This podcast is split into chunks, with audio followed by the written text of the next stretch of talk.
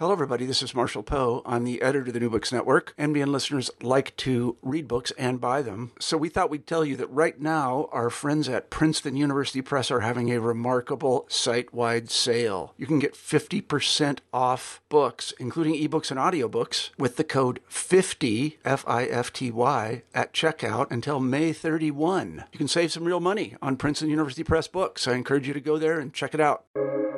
Welcome to the New Books Network. Hello, thanks for joining us for this episode of New Books in Philosophy, which is part of the New Books Network. I'm Robert Talisse. I'm professor of philosophy at Vanderbilt University. I host the program with Carrie Figdor and Sarah Tyson. My guest today is Greg Caruso.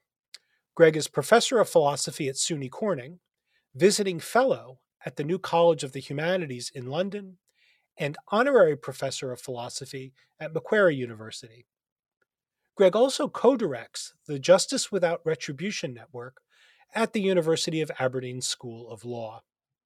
Greg's research lies at the intersections of metaphysics, philosophy of mind, cognitive science, ethics, political, and legal philosophy. His new book has just been published by Cambridge University Press.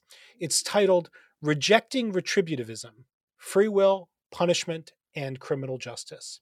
According to an intuitive view, those who commit crimes are justifiably subject to punishment. Depending on the severity of the wrongdoing that constitutes the crime, punishment can be severe. It can be incarceration, confinement, various forms of deprivation, and so on. The common thought is that in committing serious crimes, persons render themselves deserving of punishment by the state. Punishment is simply then a matter of giving offenders just their just deserts. Call this broad view retributivism. What if retributivism's underlying idea of desert is fundamentally confused? What if persons lack the kind of free will that could make them deserving of punishment in the sense that retributivism requires? This is the central question addressed in Greg Caruso's new book. After arguing against the idea that persons can be deserving of punishment in the retributivist sense, Caruso develops an alternative approach to criminal behavior. Now, as usual, there's a lot to talk about. But why don't we begin, as we always do, with our guest? Hi, Greg. Hi, Rob. Thanks for having me. Oh, it's great to be talking to you. How are you today? Good, very good. I'm glad to hear that. Um, so, uh, thanks for writing such a wonderful book. Um, you know, we usually start these discussions uh, by uh, asking the author uh, to say a little bit about himself. So, uh, why don't you tell us a little bit about yourself, Greg? Yeah, so I um, was born and raised on Long Island um, in a small town named Malverne.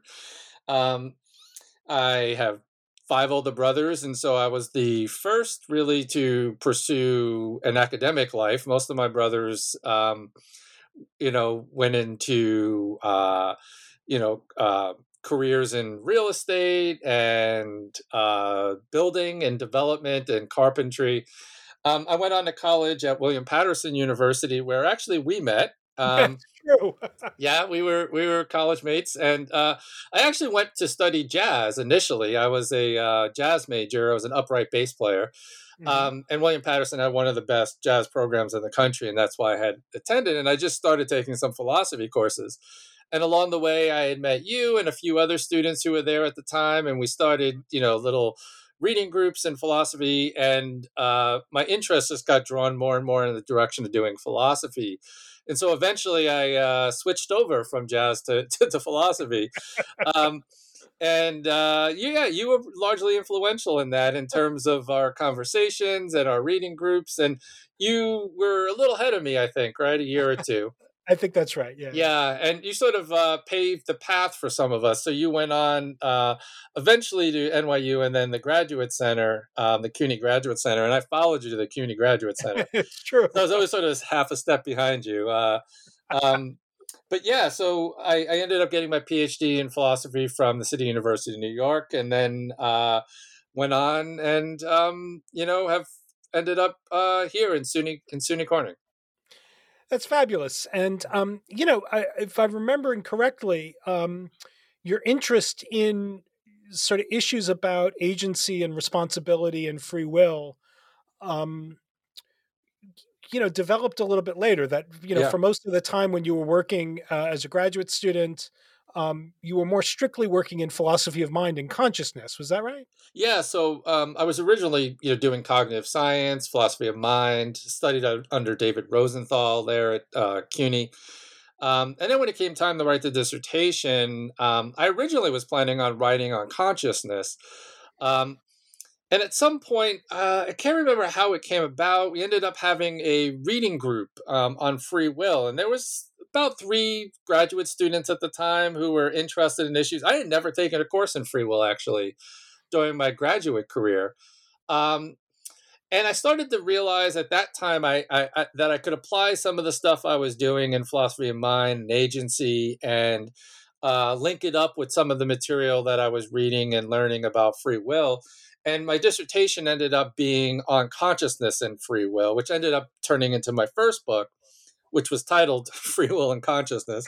Um, and I, largely the project there was to kind of um, look at the link between consciousness and free will but also to provide a account of what i would consider the phenomenology of, of, of free will the phenomenology of agency and since i think free will um, is an illusion part of my my uh, project in that book was to give an account of how that sort of phenomenological illusion arises by combining aspects that I was doing in philosophy of mind, cognitive science, and the basically recent developments in the behavioral cognitive and neurosciences sciences with um, with uh, basically a theoretical account of consciousness. So once I ended up getting drawn into that area via the philosophy of mind literature, um, I just got deeper and deeper into it. You know, eventually people started to ask me what the uh, practical implications of my view were what would I say about morality and moral responsibility and criminal punishment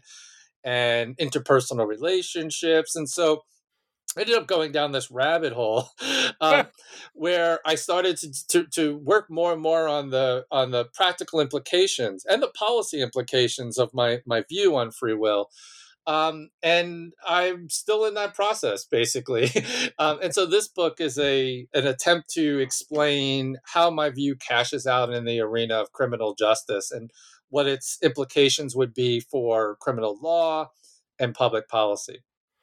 Fabulous. So that's a really nice segue then into sort of digging into the book. Um, you know, let's start at the beginning, uh, and you know, uh, with with the, some of the points you were just making. So you defend a view um, i- about free will that is sometimes called hard incompatibilism. Um, sometimes it's called also free will skepticism. Uh, sometimes people call it illusionism. I think.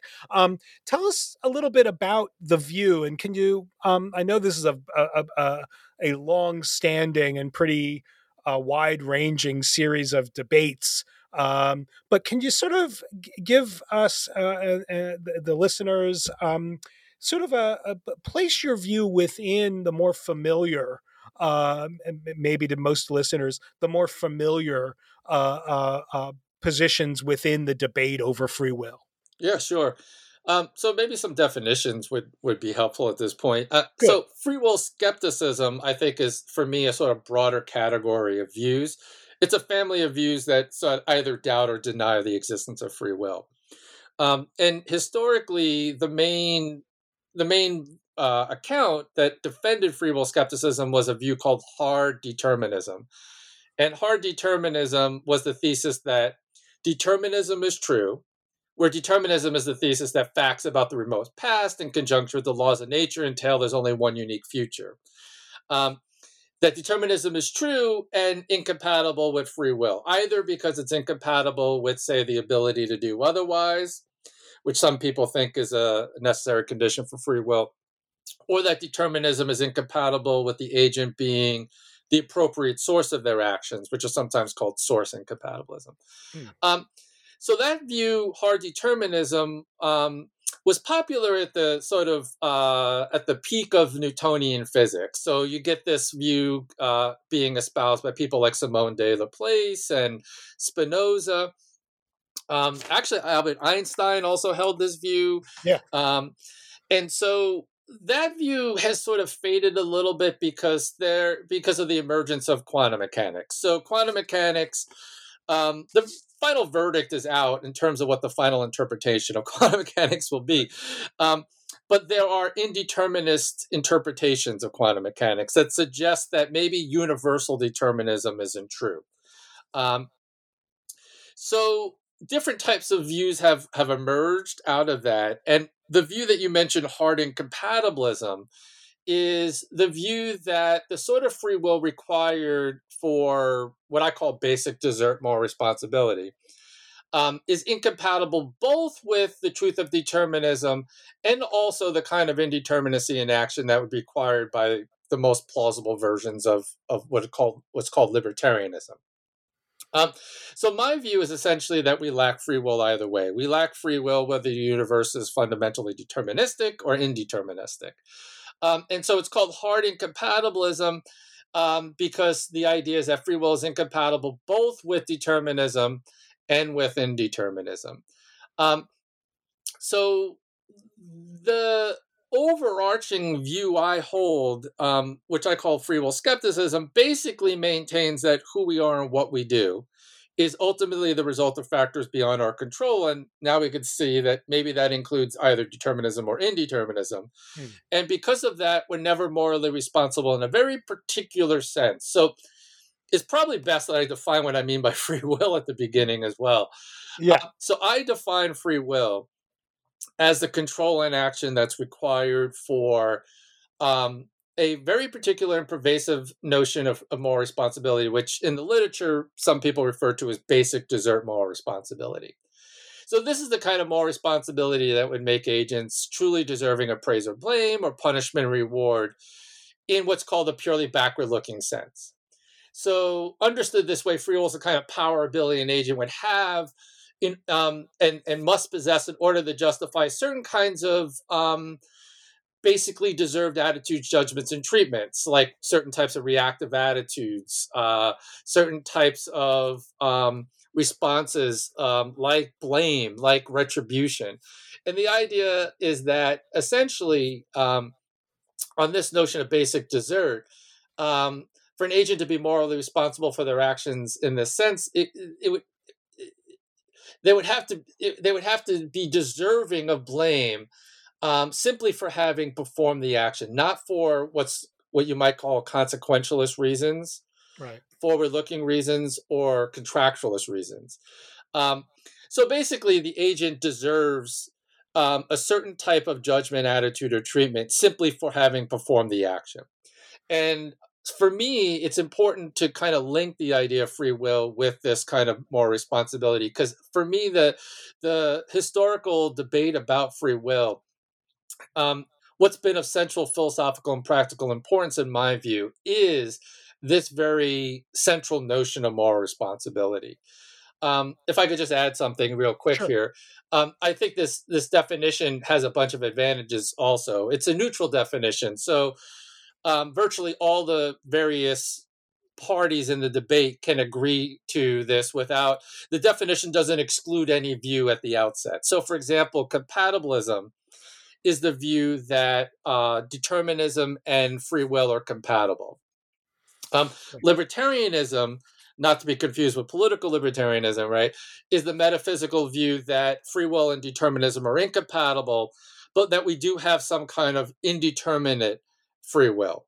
Mm-hmm. Um, if you were to define free will as requiring the unconditional ability to do otherwise, that would sort of favor the libertarian and exclude compatibilism.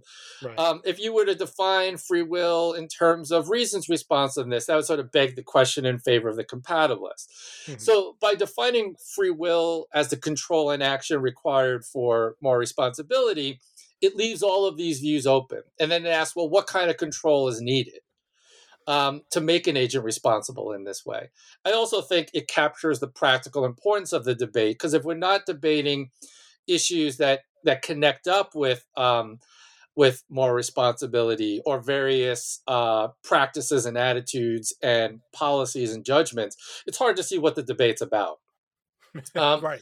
And I also think it fits with our everyday understanding. We generally uh, understand free will as intertwined with moral responsibility. There's a lot of experimental philosophy that seems to indicate that ordinary folk view things this way. Um, and lastly, if you reject this this definition of free will, I, it makes it difficult to understand what the substantive dispute is really about. Um, because there are various forward looking practices that even a free will skeptic could adopt sure. um, for pragmatic purposes, for consequentialist reasons, um, without necessarily saying agents deserve, in some basic sense, to be treated in a certain way. So um, I think it really captures the, the, the kind of core aspect of the free will problem. Excellent, excellent. That's that's very good and and, and clarifies a lot.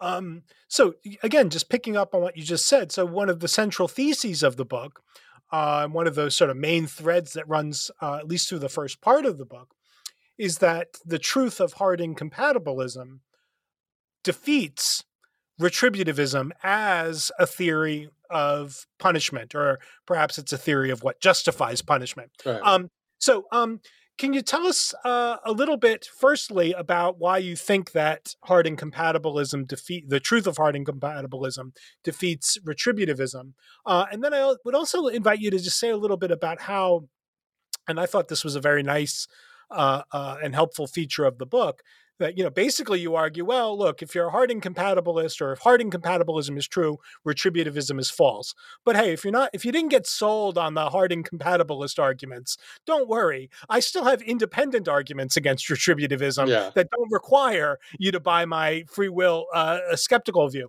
so Exactly. um, can you just sort of um, run us through those those two phases of the anti-retributivism arguments Yeah, sure. Um, let me just say the general structure of the book real quick is is essentially uh, two halves with one kind of transitional chapter in the middle. So the first half of the book is essentially me trying to lay out um, different arguments against retributivism, and I sort of developed six distinct arguments. And as you said, um, only two of them really depend upon free will. The other four um, that I present, um, I argue, are independent of issues over free will. Um, so the first half of the book is my attempt to reject retributivism. There's a sort of transitional chapter where I talk about um, non-retributive alternatives um, that could also perha- perhaps justify legal punishment. So consequentialist, deterrence-based models, uh, mixed theories, communicative theories, and I reject those for sort of independent reasons. And maybe we could Sure. skip that. And Right. then the whole second half of the book is my attempt to uh, develop my alternative, which I'm sure we'll talk about. So, so in the in the first half, um, I lay out sort of six distinct arguments um, for rejecting the view known as as retributivism. Let me just say quickly what that view is um, for the listeners. So, within the criminal justice system, one of the most prominent justifications for for legal punishment, both historically and, and currently, is uh, something known as retributivism. And as you said in the introduction, essentially it's the view um, that absent any excusing conditions like mental illness or incompetency, um, wrongdoers are morally responsible for their actions and sort of deserve to be punished Hmm. in proportion to their wrongdoing. Um, so it maintains that essentially wrongdoers deserve something bad to happen to them just because they've knowingly done wrong, and that can include everything from pain, deprivation. Sadly, we still have the death penalty in the United States, all the way up to death, right? Right. Um, but the key, the two kind of key aspects that you have to focus on is that um, essentially retributive punishment is grounded in the notion of sort of just deserts, as you said, um, Mhm. i.e., that individuals justly deserve to be punished um, simply for having done something wrong. Um, but also, um, it's purely backward looking. Right. So the retributivist thinks that um, the punishment is somehow intrinsically morally good. That is, it's good without reference to any any additional goods or any forward-looking benefits. So the the person would deserve to be punished even if it didn't deter crime, even if it didn't make us safer, even if it didn't help in the moral formation of the wrongdoer. The justification is simply looking backward at the wrongfulness of the act and then saying they should be punished in proportion to that wrongdoing. Um, Right. And if you if you caught the definition I gave earlier of basic desert, well, that's exactly what basic desert moral responsibility says. It's purely backward looking, it's not consequential. Um, so if I'm right, if we lack this kind of moral responsibility, this basic desert kind of moral responsibility, then retributive punishment would be unjustified because no one would basically deserve to suffer or be punished um, uh, in this way that's required for retributivism, right? So, um, if my views about free will are, are correct, then um, the basically the the philosophical justification for retributivism um, uh, falls apart. And as long as we care about our legal practices being justified, then I argue we should reject retributivism as a foundation for these legal practices. Um, but then, you, as I say, well, look, what if you're not convinced of my views on free will? Um, oh, and by the way, let me just quickly throw this in. Yes, I'm a hard incompatibilist, but I also offer um, a separate independent argument based on luck in the book right? Um, which some people refer to as hard luck. Neil Levy has a book named Hard Luck, which is a great title. Um, but it's the idea of hard again, like hard incompatibilism, hard determinism, that the pervasiveness of luck itself is incompatible with agents being free and morally responsible in the sense required for retributivism.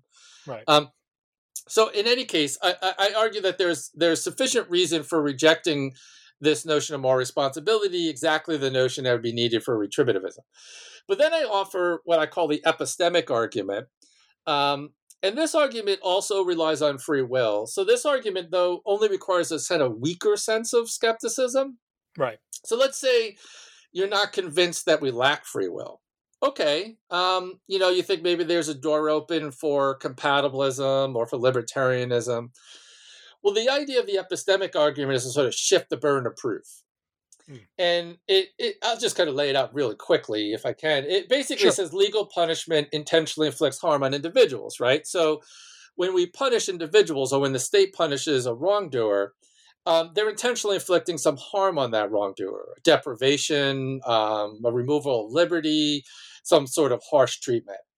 And this treatment, obviously, when you look at the United States and our criminal justice system could be quite harsh. We have a mass incarceration crisis. Our prisons are often, you know, inhospitable, inhumane places. So legal punishment, you know, intentionally inflicts a great deal of harm potentially on individuals.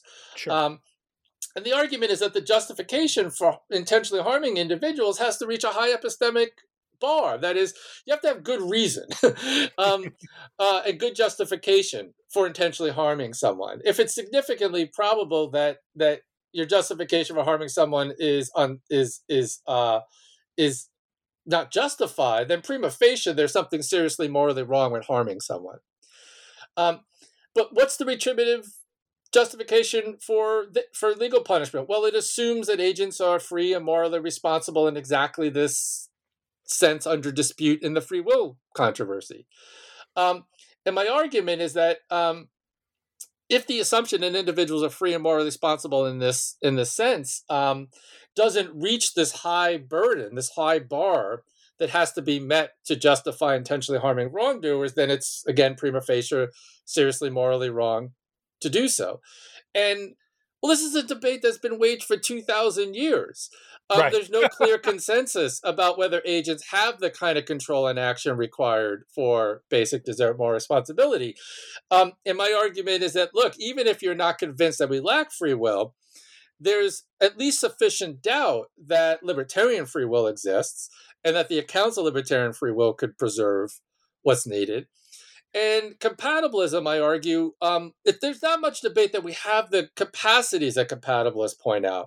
What's controversial is whether those capacities are sufficient to ground holding agents morally responsible in this this basic desert sense. And since there's sufficient doubt, I argue we should suspend these practices that intentionally harm wrongdoers on the off chance that these, you know, uh, extremely controversial notions are enough to justify treating individuals in this way.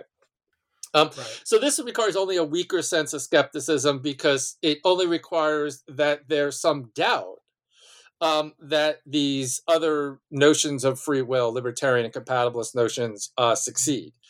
Um, and and and actually the the burden I, I I adopt in the book is the legal burden of uh, beyond reasonable doubt. Right. Um, and clearly, I, I argue we don't reach that level in in this in this metaphysical debate about free will that we're so certain beyond reasonable doubt that we should then justify these practices. Um, but beyond those two arguments, I then lay out sort of um, additional reasons that are completely independent of free will. And say, look, even if you don't agree with um, my views on free will, and even if you think there's a way around this epistemic argument, um, there's all kinds of other additional problems with retributivism, and and one is is uh, is uh, has been nicely recently defended in a book by excuse me Erin Kelly called The Limits of Blame, um, where I call it the misalignment argument. Um, essentially, it says that um, there's a kind of fundamental misalignment between the legal standards of guilt, which we employ in criminal justice, and the um, philosophical standards of blameworthiness that even people who believe agents are free and morally responsible believe certain conditions have to be satisfied, and that there are all kinds of various ways that um, an agent um, could have diminished responsibility or mitigated responsibility. And so there's this fundamental misalignment between the legal standards of guilt and the uh, and the criteria for blameworthiness. So things like adverse backgrounds, mental capacities. Um, oh, this is when me taking off my free will skeptic hat. Right. Um, and so, like, if even if you're a compatibilist or even if you're a libertarian, you acknowledge that there are various um, features of agents that could diminish their responsibility. So think of mental capacities. You know, we talk about agents who lack uh, reasons responsive abilities, or agents who um, are suffering from Alzheimer's, or agents that um, are suffering some form of psychopathy or um, or delusional um, uh, states. And these could diminish one's responsibility in various ways. Well, the law is very coarse grained. The law basically allows for an insanity defense. Right. Um, and that's about it in terms of mental capacities. And legal standards for insanity are very hard to meet um, and are very seldom, and you know, insanity defense is very seldom work. Um, and yet, so someone could be found legally guilty under the legal criteria of guilt and yet still not satisfy the philosophical conditions for moral responsibility.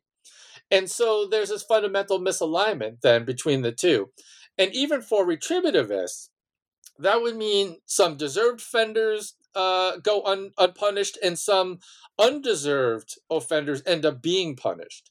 Right. And, and so I would argue that um, there is a large class of, of things that seldom get discussed, but things like adverse backgrounds, mental capacities, poverty, racism, mental illness short of insanity um, that could affect um, one's blameworthiness if you think that kind of responsibility could still be preserved um, and, and, and could diminish one's responsibility even when um, the legal criteria could be satisfied.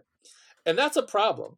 It's a problem for retributivists especially since um, they they think only deserved offenders should be punished. So in practice, it's very hard to implement. And then I I sort of build on that and argue. Well, look, you could say that that's a reason to to um, uh, improve our our criminal justice system to try to get those two things better aligned, to reform things, to add additional defenses to the law.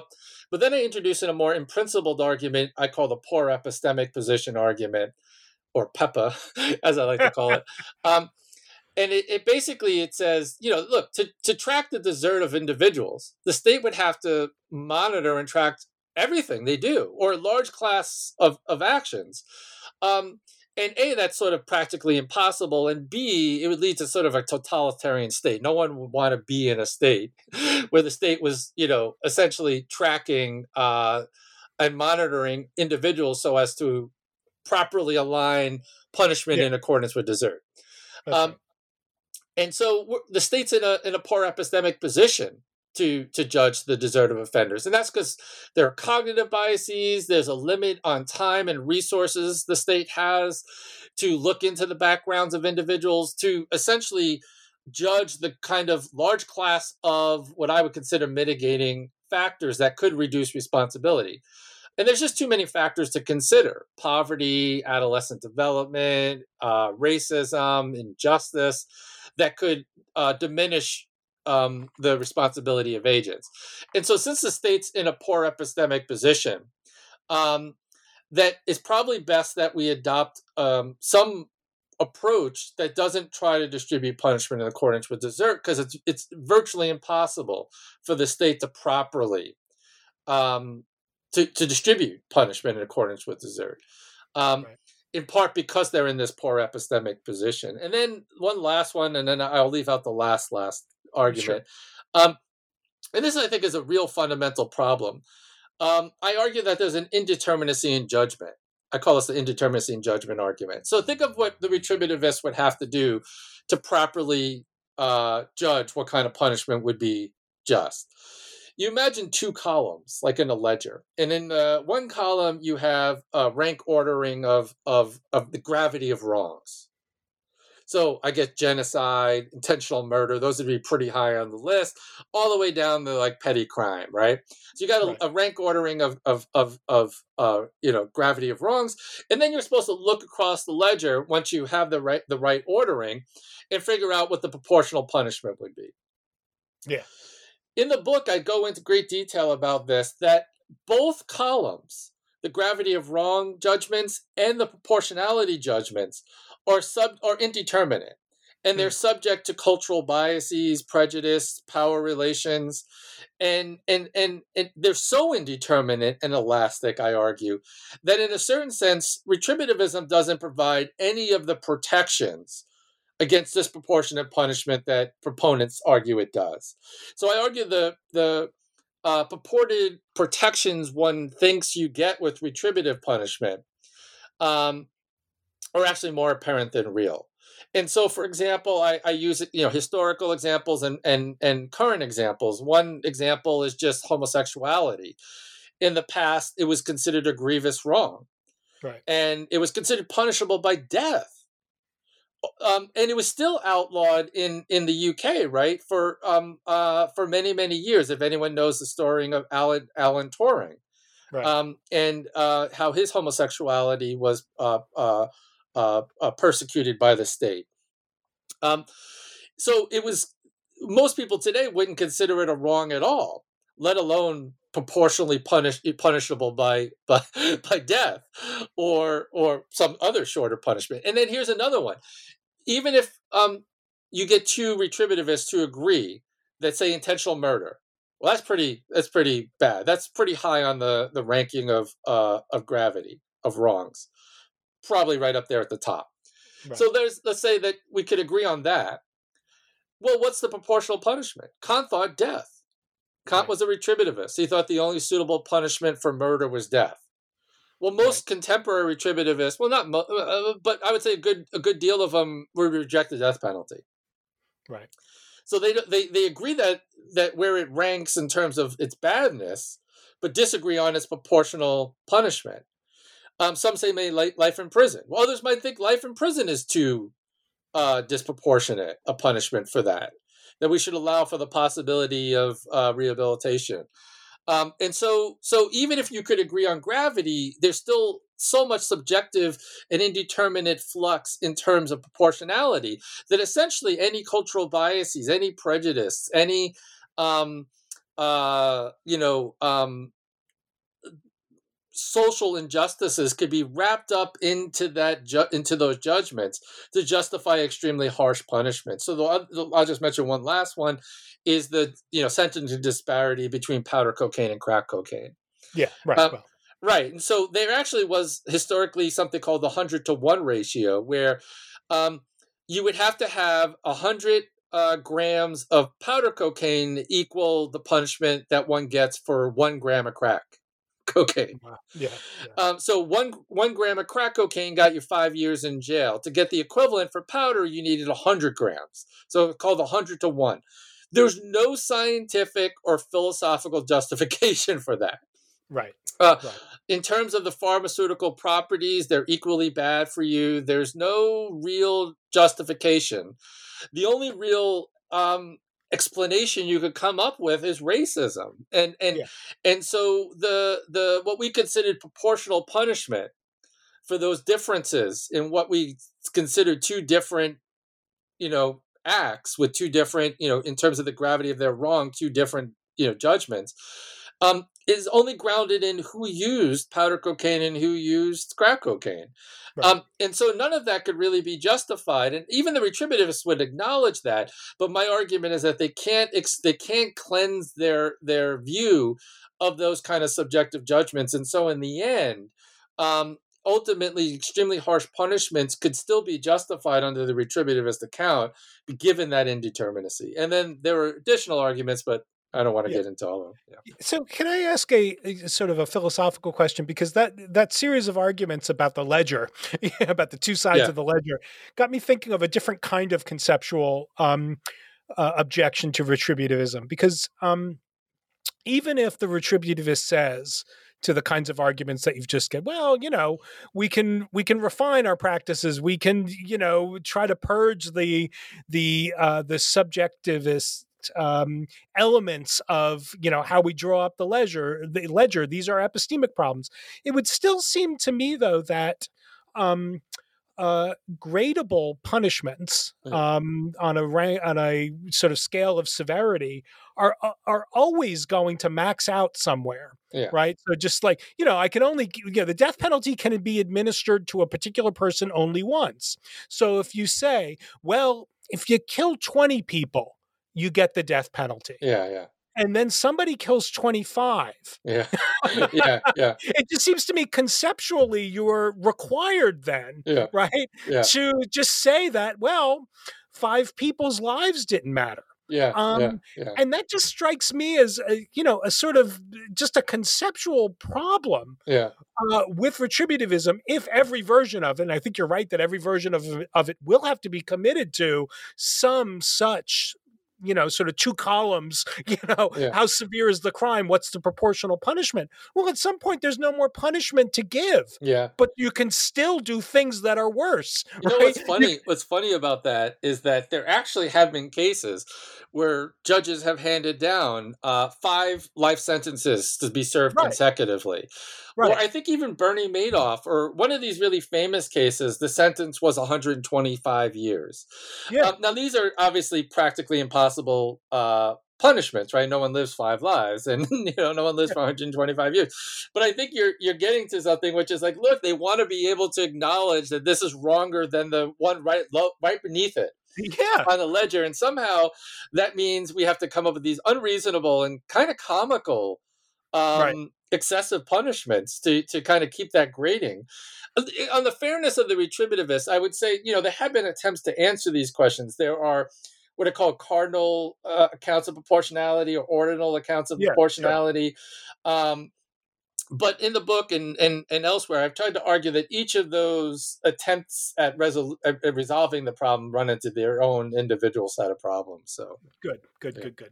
So you know, um, I take it that a lot of the you know it's it's. Oh, let me. Is this oh, okay? Sure. If I could just jump in one, yeah, one last yeah. one last thought. Um, I don't really raise this one in the book, but you had me thinking about it, um, and I thought maybe you were going to go there. Um, you know, it's interesting that you know we have this view, or some people have this view that you know um, the proper role of the state is to distribute punishment in accordance with desert. So we call that sort of negative desert, right? The kind of desert right. that people get for doing bad things. But no, almost no one thinks it would be the proper function of the state to distribute desert for good deeds. Yeah, that's right. um, and so it's kind of an interesting uh, question as to whether the state should at all be in the business of trying to distribute either goods or you know benefits or punishments in accordance with desert, given that desert is such a kind of nefarious thing to judge and is sub you know subject to um, all kinds of epistemic limitations as i said and also you know biases and prejudices um, you know one thing to just think about with my with my Pepa argument the poor epistemic position argument is the sheer, sheer quantity of people that come through the criminal justice system right. um, it's really sad, but 90%, nine, well, actually, 97% of federal cases and 94% of state cases are settled through plea bargaining. Yeah.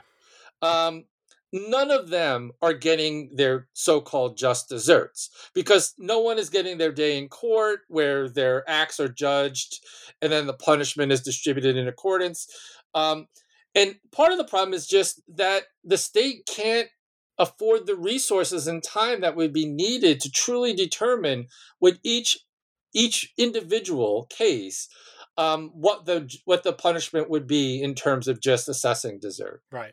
Right. Yeah.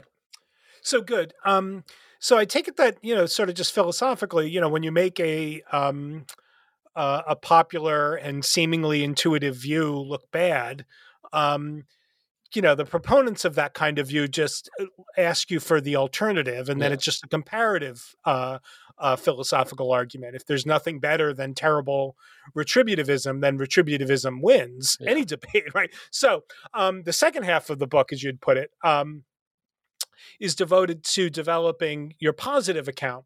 Um, and so you devote four chapters uh, to developing this alternative approach to um, managing or dealing with uh, criminal behavior. You call it the public health quarantine model. Mm-hmm. Um, so, uh, c- can you give us the big picture of of, yeah. of how that model, uh, that alternative model, works? Yeah, sure. So, um, yeah, I mean, I think that's one of the main contributions of the book, and so it, it starts with work previously done by Dirk Pereboom, so I should give him credit. Um, but there's sort of this quarantine analogy part, and then there's this public health part. So let me kind of quickly run through both. The quarantine part um, is pretty straightforward. So the idea is like, look, if free will skeptics are, are right, then no one is deserving of of punishment. Um, no wrongdoer, no criminal is truly deserving of punishment because essentially no one has the kind of free will or moral responsibility needed to justify purely backward looking practices and judgments. Um, that said, though, like, look, I get on a plane and I come to meet you, Rob, in in New, in uh, Nashville in person, let's say, and on mm-hmm. the on my journey, I, I contract Ebola and I test positive at the airport.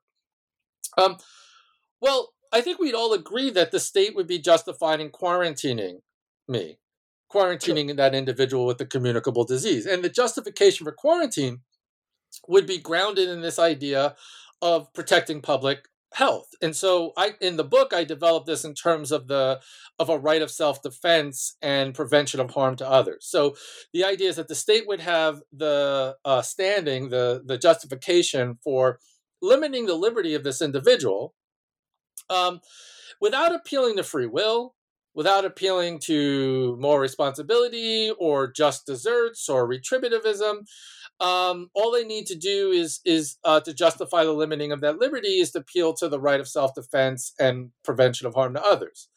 And so the argument is essentially that we could um, give an analogous justification for the incapacitation of seriously dangerous criminals. So the idea would be um, we could justify incapacitating uh, serial killers child molesters um, on the grounds that um, that the state is justified in limiting their liberty on the right of self defense and prevention of harm to others, analogous to the justification we give for quarantine. And again, we could justify limiting that individual's liberty without appealing to the idea that they deserve it or that they're morally responsible or had free will or need to be given their just desserts. Um, but here's an interesting thing I, I try to uh, defend in the book is that not only do I think of this view as non retributive, I also think of it as non-punitive. Right. Um, and that we don't generally think that when we quarantine the Ebola patient that we're punishing them. Punishment usually requires more than just a mere restriction on liberty. Punishment usually involves, or at least legal punishment, uh, typically involves uh, the intentional imposition of harm. It also tends to include a condemnatory or communicative component where the state communicates disapproval both of the agent and what they did. None of that is really present here. Um, and so, no intuitive sense are we quarant- are punishing the the person who has COVID, right? When they when we quarantine them. And so that would require a whole deal of reform in the criminal justice system if we implemented this this kind of quarantine model. Um, and so first, it would mean that you know less dangerous as you know less dangerous diseases justify only preventative measures less restrictive than quarantine. Um, less dangerous criminal tendencies would justify only more moderate restraints, meaning we don't quarantine people for the common cold we accept a certain amount of risk within society. We you know if i sneeze on you and you get sick i've caused you some harm but we don't generally think the common cold is something to quarantine people for. So what right. we would need to do is assess the things that we currently criminalize the things we currently incarcerate people for and the length for which we incarcerate them and see whether or not um, it would be justified on my model. And part of what I argue is that many of the things that we currently incarcerate people for would be better served with less restrictive measures. So I adopt something I call the principle of, of uh, least infringement, which essentially holds that the least restrictive measures should be taken to protect public health and safety. So if you could do something short of quarantine, then you should then you're required uh, to if, if if that measure would protect public health. And the same thing here in the criminal context that the vast majority of people who are currently incarcerated in the United States are suffering from mental illnesses. Many of them would be better served with mental health, uh, you know, services. Um, you know, many many people in the United States are incarcerated either for drug possession or underlying addiction problems that led to petty crime. Many of them would be better uh, dealt with in a less restrictive manner by drug treatment. Um, and so my model is also consistent with the decriminalization of many of things we currently incarcerate people for. And so I've I actually called for uh, in a recent paper an end on the war on drugs and to uh, uh, decriminalize, you know, personal possession of marijuana and other recreational drugs. And the argument is that those kinds of actions don't don't reach the level of risk to society and potential harm to others to, to warrant incapacitation, I, I claim. Um, but the other big difference is that those people that we do incapacitate, um, you're not punishing them, right? You're you're simply limiting their liberty uh, to prevent, you know, to protect public health and safety. So in this case, um, the institutions would have to be designed for non-punitive purposes. Our prisons are primarily designed for punitive purposes. Right. And the minute individuals get there, they're stripped naked, they're dehumanized, they're isolated. Um, every aspect of their day is controlled uh, when they wake up, when they go to sleep, when they eat. Uh, and it actually kind of instills a, a, a learned helplessness and because of the the fact that our prisons are largely um, cold and you know inhumane places our recidivism rate is is outrageous. We have one of the highest recidivism rates in the world. Um, uh, 76.6% of prisoners will be rearrested within the first five years of release. Right. um, so we're not you know it's not effective. And so what i would argue is that our institutions then would have to be reoriented toward rehabilitation and reintegration. Um, so like again, go back to the quarantine case. Well, you got me at the airport. You quarantined me because I have Ebola. Um, well, you know, you still have a moral duty to treat me and then release me the minute I'm no longer contagious. You no longer have justification for continuing to hold me um, after I'm no longer a threat.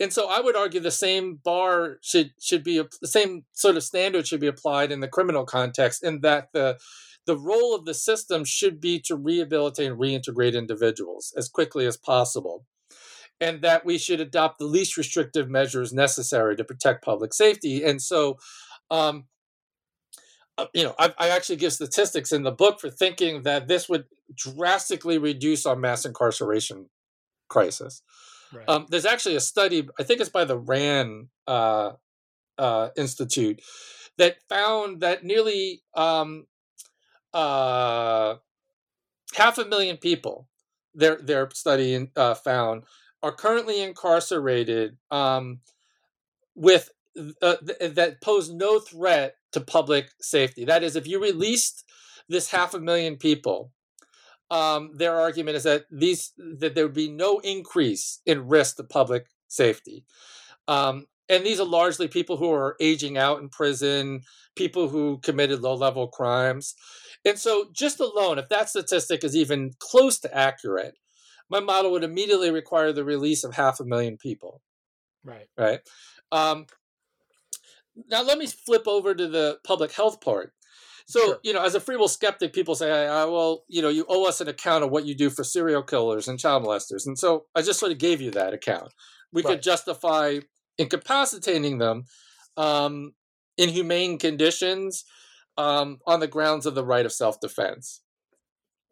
But I want to shift our myopic obsession with punishment um, and and and reorient the attention to prevention. I want to move us away from a reactive approach to crime to a preventative approach, and this is where the public health part comes in. Um, public, and this is weird. When I developed this this model, um, no one really had familiarity with, with, with, quarantine or with public health, um, and now almost virtually everyone around the planet does because right. of this pandemic.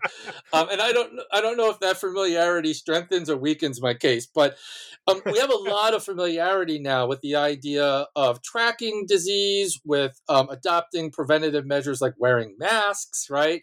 Um, small measures that individuals can do that can help spread, you know, prevent the spread of disease. But public health um, institutions have been dealing with um, tracking disease and adopting um, interventions to prevent outbreaks um, for for a long time. And one of the main things that the public health framework brings is a lens that shifts the focus again from a reactive approach, only addressing things after the, the problems arise, to um, both prevention and social justice. So I'll say a little bit about each of those real quick. The pre- the prevention part um, is um, essentially you have to identify what are the drivers of violent behavior, what are the drivers of crime, and in the book I I I label this the social determinants of criminal behavior, and I look at a large wealth of empirical literature, hundreds or thousands of studies. Um, and I try to make the case that the social determinants of criminal behavior are essentially identical to the social determinants of poor health. Right. Um, and they include things like poverty and low socioeconomic status, abuse and domestic violence, how, uh, lack of stable housing, mental illness, lack of access to persistent and stable health care, and education, environmental health, nutrition. Everyone who even has an inkling about the literature on health can see that that these things are really important when it comes to public health. So we know um, poverty affects morbidity. People in poverty have lower life expectancies, higher rates of type 2 diabetes, higher rates of uh, disease, uh, medical problems. Um, that also is driven by lack of access to uh, health care and housing. Um, we also know that you know people who are abused um, people who've been victims of domestic violence suffer mental health uh, issues that arise out of that that experience. Um, and so if we want to address the poor health outcomes you know one of the things the public health framework does is it identifies these social determinants prioritizes them and then you adopt basically best practices for for trying to address them.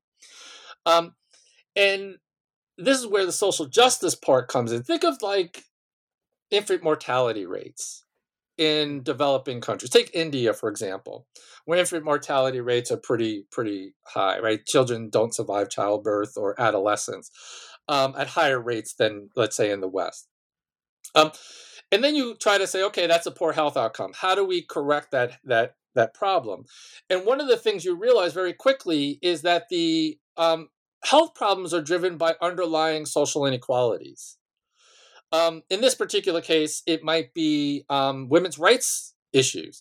In many in many instances, um, uh, the low infant mortality is driven by um, lack of uh, reproductive control over their bodies. Women lack this kind of you know control over how often they procreate. Lack of access to birth control. Higher rates of illiteracy and so dependence on their husbands and their families. If you address the underlying social inequalities, the social injustice, you correct the health outcomes. And so what I what I argue in the book is that if we want to successfully address criminal justice reform, we can't do so without addressing issues of social justice because many of the underlying causes of criminal behavior and violence are um, the outgrowth of these social determinants of criminal behavior, which are driven in, you know, are grounded in things like poverty and low socioeconomic status and racism and and uh, um, domestic violence and housing.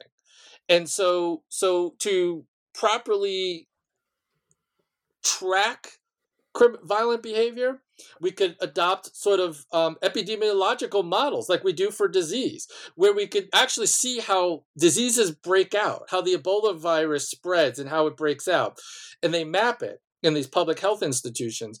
Um, the same is true now with, with um, crime. We could actually see how crime could spread throughout a community.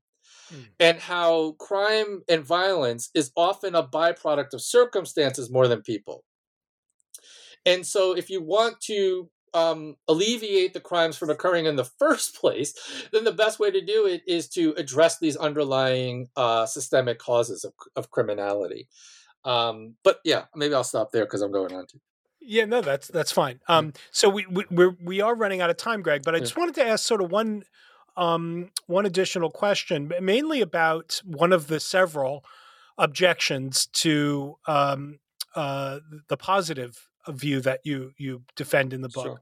Um, so you know, I can imagine somebody, even just having listened to um, what you were just saying, I can imagine somebody saying that the public health quarantine model, and indeed the whole approach uh, that that you're advocating, um, seems to entail that um, being a threat or being uh, being a threat to um, uh, you know being a threat to others, not actually th- threatening them or not actually committing uh, uh, harmful acts, but being a threat or being at risk for enacting criminal behavior looks like it would suffice for some kind of treatment by the state. Maybe not full on quarantine, but some kind of state intervention, even though you haven't done anything harmful, mm-hmm. you are well placed to do it. Mm-hmm. Um, some might think that that's um, uh, a pretty serious objection. What do you say to that?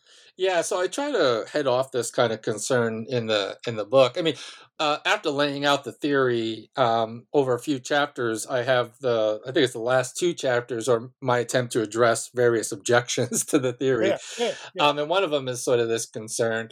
Um, there's a couple of ways. I mean, there's several aspects I think uh, of my theory that could try to prevent this. I mean, the first thing I would argue is that, for me at least, the right of liberty has to carry significant weight. Um, and so I always want to place the burden on anyone who wants to limit liberty. So in this case, the, the burden of proof has to be on the state, right? Because they're trying to limit the liberty of an individual. Um, uh, and so they carry they carry the epistemic burden. Um, that said, I think there's enough of a dis- disana- disanalogy between the quarantine case in the, in the terms of uh, communicable disease and um, and how the incapacitation account would work in the uh, criminal uh, justice arena. So, although the the underlying justification is analogous, I don't want to give the impression that this is sort of a disease based model where criminals are viewed as purely diseased, or that um, or that the analogy carries through completely. I mean, what's what's analogous for me is this that the fact is the justification is analogous. That is, it's grounded in the right of self defense. Uh, so the idea would be something like this: like, look, given the limitations of our current screening methods for for criminality, um, we're nowhere near right having any any predictive uh, tools that allow us to know with certainty um, it's not the minority report, right? We don't have right. the ability at the current moment, and I don't foresee the ability really um, in the near future to know with certainty uh, whether someone will commit a crime. And given the invasiveness of what would be required in the criminal context, which actually would, in this case, would require probably imprisoning you. Um, hmm. To observe your behavior, right? So, given the invasive, it isn't like I could give you a COVID test Right. Right. I have to basically monitor you, already limiting your liberty. So, given the invasiveness um, and the limited uh, ability to screen for for criminal tendencies, and and also the likelihood of false positives. Um, I would argue that we should adopt a sort of epistemic skepticism um, mm. when it comes to judging the dangerousness of individuals. So, just like the presumption of innocence works in the courtroom now to protect individuals, where the burden has to be that the state has to prove beyond reasonable doubt that the individual committed the crime. I would say the, analog- the analogous uh, principle here would be something called the presumption of harmlessness, mm. where the state should presume the individual is harmless and then have to overcome that burden. Now, that might be easy to do when someone commits a crime because prior behavior is probably the best judge for future behavior. So if someone committed uh, an intentional murder or someone has already molested, you know, children, then I think the presumption of harmlessness could be overcome, and we could incapacitate the individual on the grounds that it's necessary to protect further victims. Mm-hmm. Um, but with innocent people, and I should specify because I think this objection could come in different forms, and people who have criticized my theory sometimes run it in different ways. There's two types of innocence. Um, there's the let's call them the purely innocent person, the person who hasn't committed any crimes and has no criminal tendencies and poses no threat at all. Well, that'd be pretty clear that my model couldn't justify incapacitating that person because right. um, my model is based on the right of self-defense and that could only that right could only be triggered when the individual is posing some actual threat right? An innocent person who hasn't committed any crime and poses no threat would never trigger that right uh, of self-defense where the state could limit that individual's liberty.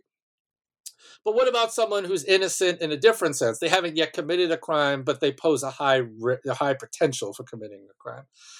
Um, what I would do here is make use of certain things that are already done in the law. So, for example, um, take the involuntary hospitalization of the mentally ill. Um, we already allow for some exceptions where we incapacitate people who haven't yet committed crimes. And that might be like a case where someone goes to a therapist and um, says that they, they're having thoughts about killing the person they're stalking or um, killing their ex girlfriend.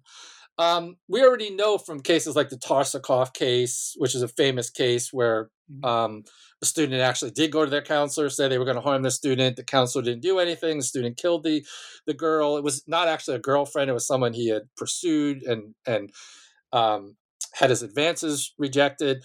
Um, since then, counselors and and and uh, medical mental health experts are required right?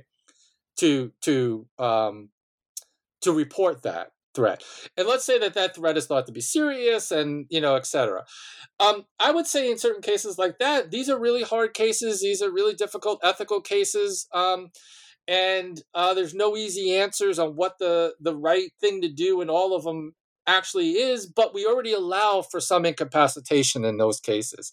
And I would say that would probably continue. Um, right. But what about a reasons responsive agent? An agent that is responsive to reasons um, that you know meets all the compatibilist conditions that they specify for free will. What I would argue is that those conditions matter, but not in the way the compatibilist thinks. That is, they matter on my account in a different way. They don't matter for judging blameworthiness or free will, because um, I don't think those conditions actually get us free will but I do think that they matter in that because of the the the right to liberty and the the high burden on restricting liberty, I think that you have to give reasons responsive agents the ability to commit a crime first. Hmm. Um, the state, we might have reasons to reason with them, give them um, good reasons not to commit those acts. We could um, admonish them. Them. We could try to weigh their rational deliberation. But given that they're competent agents, I think that the idea is that you have to allow for those interventions, those rational interventions, those argumentative uh, approaches um, to work or not work. And um, given the presumption of harmlessness and the, bur- the high burden the state would have, I would think that in almost all normal cases, on my model, you couldn't justify incapacitating that person until they committed a crime. I do acknowledge that there would be special cases like um, severe mental illness, cases where people pose a threat and and aren't reasons responsive. But I say that the state already does that, and yeah. although that area is messy and there are complications, I think that those, those that that is already part of our process. Um, so yeah, I think I could avoid. I could. I, I would say in almost all real life cases, um, we would not be justified in incapacitating an innocent person. Got it. Gregg, you know, there's a lot left to talk about uh, in the book. So we haven't covered uh, all of the really interesting, fascinating uh, um, uh, features uh, of the book. And just to tell the audience, um, one of the real virtues of the book is you know there are multiple arguments on every page. yeah, yeah. so uh, so i want to congratulate you again uh, uh, on the book and, and and thank you for talking to me uh, for new books in philosophy. Yeah thank you for having me. It's been a pleasure. Great. Um, uh, so thank you listeners uh, for joining us. Um, i'll remind you i've just been talking to greg caruso. Um, he has a new book out with cambridge university press. It is titled rejecting retributivism, free will, punishment, and criminal behavior. Thanks for listening to New Books in Philosophy, and bye for now.